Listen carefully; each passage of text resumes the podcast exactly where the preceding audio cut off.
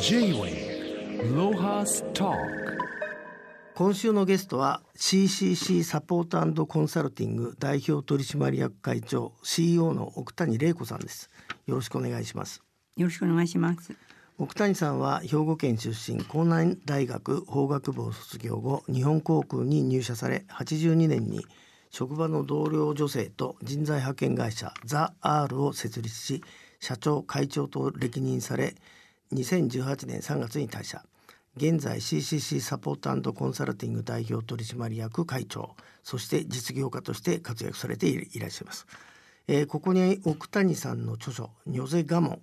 私のささやかな戦記と、えー、私が言い続けてきたこと」があるんですけども。まずあのこの奥谷さんこの著書のタイトルであるこれ「ニョゼガモン」はい、というのはどういう意味なんですかこれこれはあの仏教用語であの核のごとし我は聞いたという言葉なんですね。うん、であの太宰治がこの「如ぜが門」っていうタイトルでエッセイを、はい、あの、本を書いてたんで、はい、それがかなりこう担当直入にあの世の中のことをバシバシこう切ったようなエッセイだったので、それをちょっと真似ていただきましたこのタイトルを。まあでも中身はあの太宰治とは全然違ってて、まあ、そうそうたる経済人僕も随分知ってる方が出てるんですけど、はい、そういう方と対談されたり、はい、またこうツイッターのように、はい、えー、つぶやいてらっしゃるんですけど、はい、随分奥谷さん性格悪いんですね。えあの なんていうか斜めに構えてるというか。なかなか本当のこと言ってすごいなと。えー、あの皆さんによく言われます。よくここまで言って殺されないなとかって言われますけど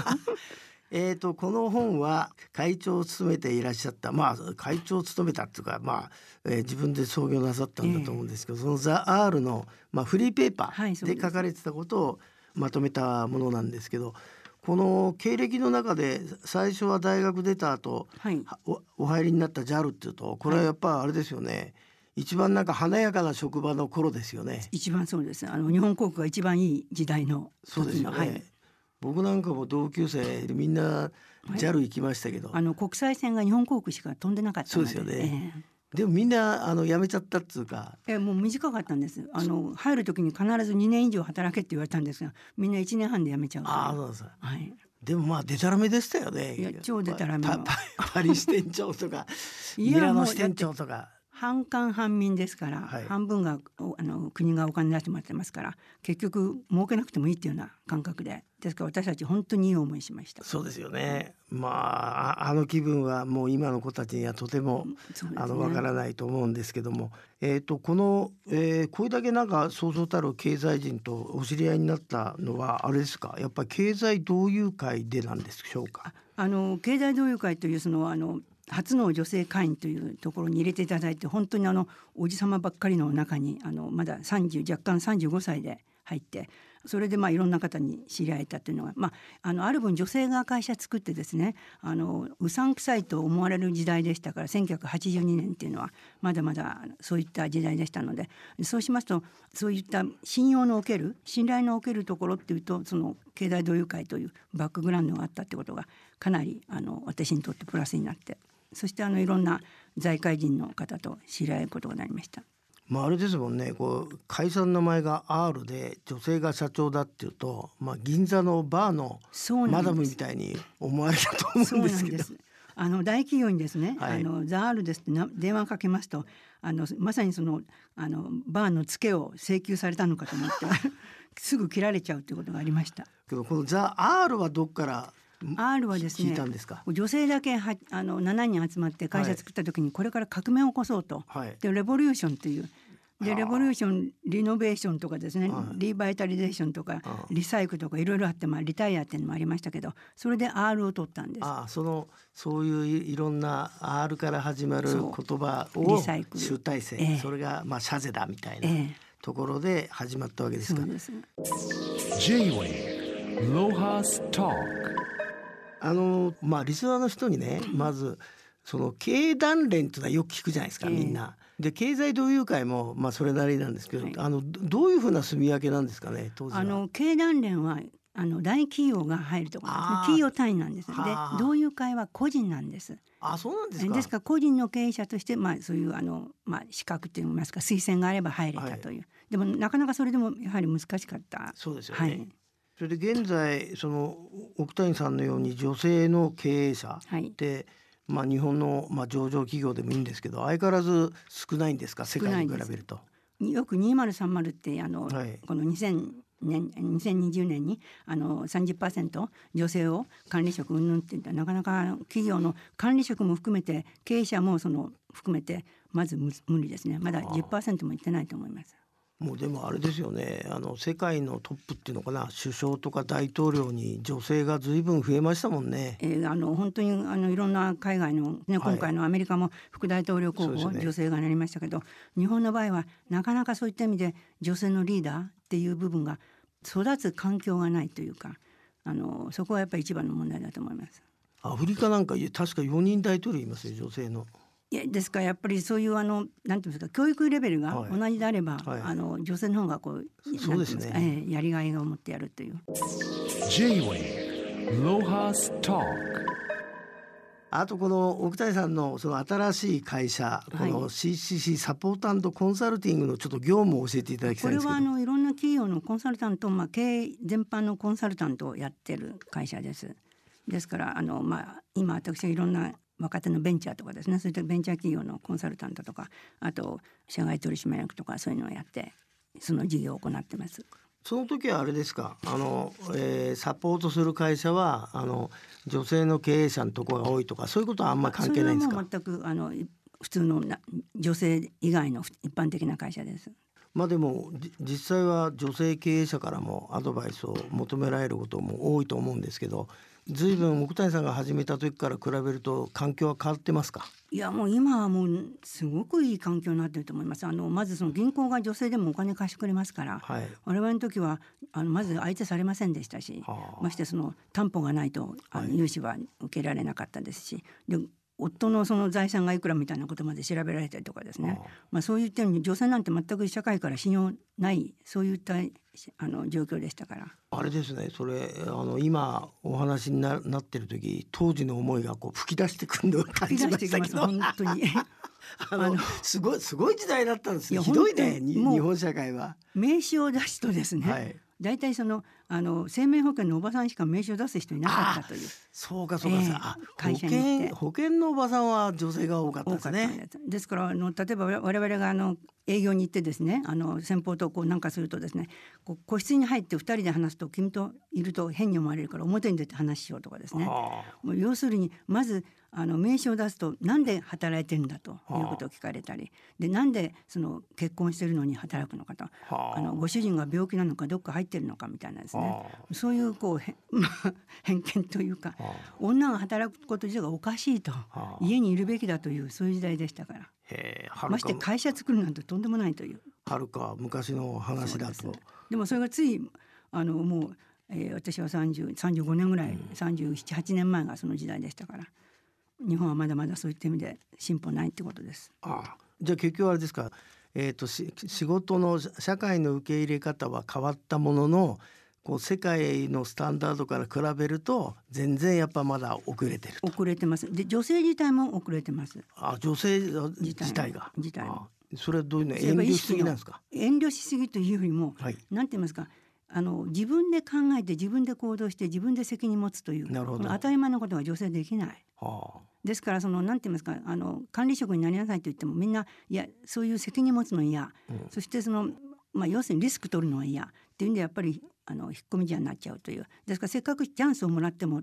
チャンスを手に取りに行こうというあれがないんですね。あなるほど。J-Way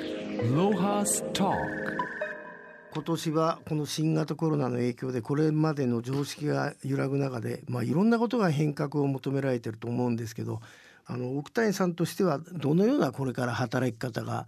えートレンドになっていくんですかね？あのですねやっぱりその個人能力で個人で、まあ、あのよく個人事業主ですね。個人事業主的な仕事はこれから増えてくると思います。何かっていうとリモートワークでどうのっていうとか企業もですね集団でこう横並びでこう見ててこう評価されたと思うのがそういったことができなくなってくる、そうすると個々に仕事を与えてその個々の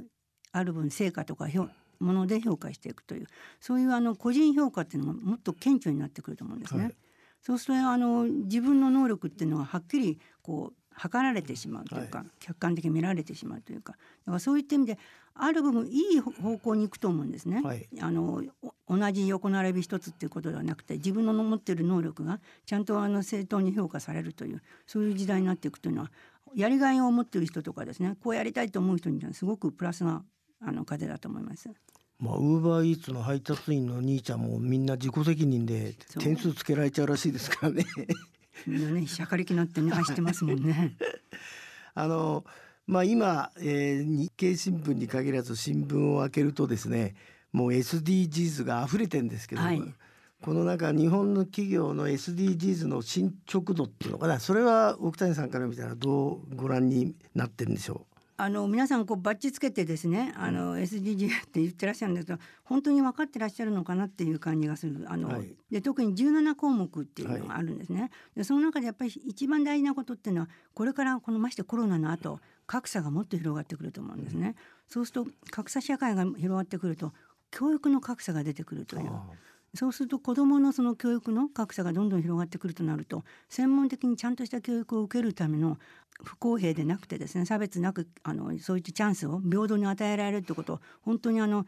あの環境として整備していくっていうかこれ国ももういろんな意味で大切なことになってくると思います。教育の格差が一番怖いと思います。はい、でもあれですかその教育の格差っていうとやっぱあれなんですかね、えー文科省なんですかね。いや文科省もそうでしょうけどこれもうあの経済産業省もそうでしょうけど、はい。やっぱ国全体の問題だと思います。はい、で今やっぱ日本が国力がどんどん落ちてしまってるっていうのは、やっぱり産業のその技術能力とかですねそういったものが GAFA みたいなですね、はい。どんどんどんどんアメリカだ中国にどんどはい。んまあ追い抜かれてしまってますよね、相手あの特に IT 系の技術っていうのは。でも日本はそういったその教育をしていこうということに対する投資がやっぱりあまりにもなさすぎるという。僕もでもあれですよ。アフリカでホテルやって初めてですよ。教育が必要だって感じたのは。痛切に思いますでしょ。うん。やっぱり基本は全部やっぱり教育がないと、うん。あのいろんなものがこう新しいものも出てきませんし。で特にあのこれからその知的あの創造的な仕事ってなってきますと感性とかですね。そういったアイデアとかですね。そういったあのものが特に重要視されてくるわけで。とやっぱりそれをこうどうやってその能力を高めていくかっていう教育っていうのは今までなされてませんから。J-Wave Lohas Talk. 今あの日本の若者の中には再びですね終身雇用を求める人が多くなってると、いあの聞きましたけどこれは若者がどどどういうふうなあれですかね？いややっぱり安定志向というか、はい。安泰志向っていうかあの先行き不安よりもずっとそのまあ終身雇用でちゃんと守ってほしいという保守的になってきてると思うんですね。でもやっぱり本当に考えるとあの私も言われたんですが35歳までだって言われたんですね。その能力っていうか働くっていうんであれば。35歳までに何か自分がやりたいことやあのしたいことっていうのを早く見つけろと。でそれに対してあの考えろって言われたんで私はその29歳でそれを言われて焦ってですねそれで32で会社作ったんです。ですから本当に35でどこの企業もあのできる人できない人ってこう区別きちっとなされてしまうと思うんです。だから自分としてさあの会社として65歳までのその定年っていうのは安定のそういった部分のことは言ってくれますがあの自分としては個人としてはやはり35までに勝負しようという自分の能力をですね専門的な能力を磨くのかはたまたそのマネジメントとしての能力を磨くのかというそこのところやっぱり見極めないとあのタラタラと言って60でどうしようなんていうもう時代じゃないってこと。早く35歳までですよ全て。J-Wave Lohas Talk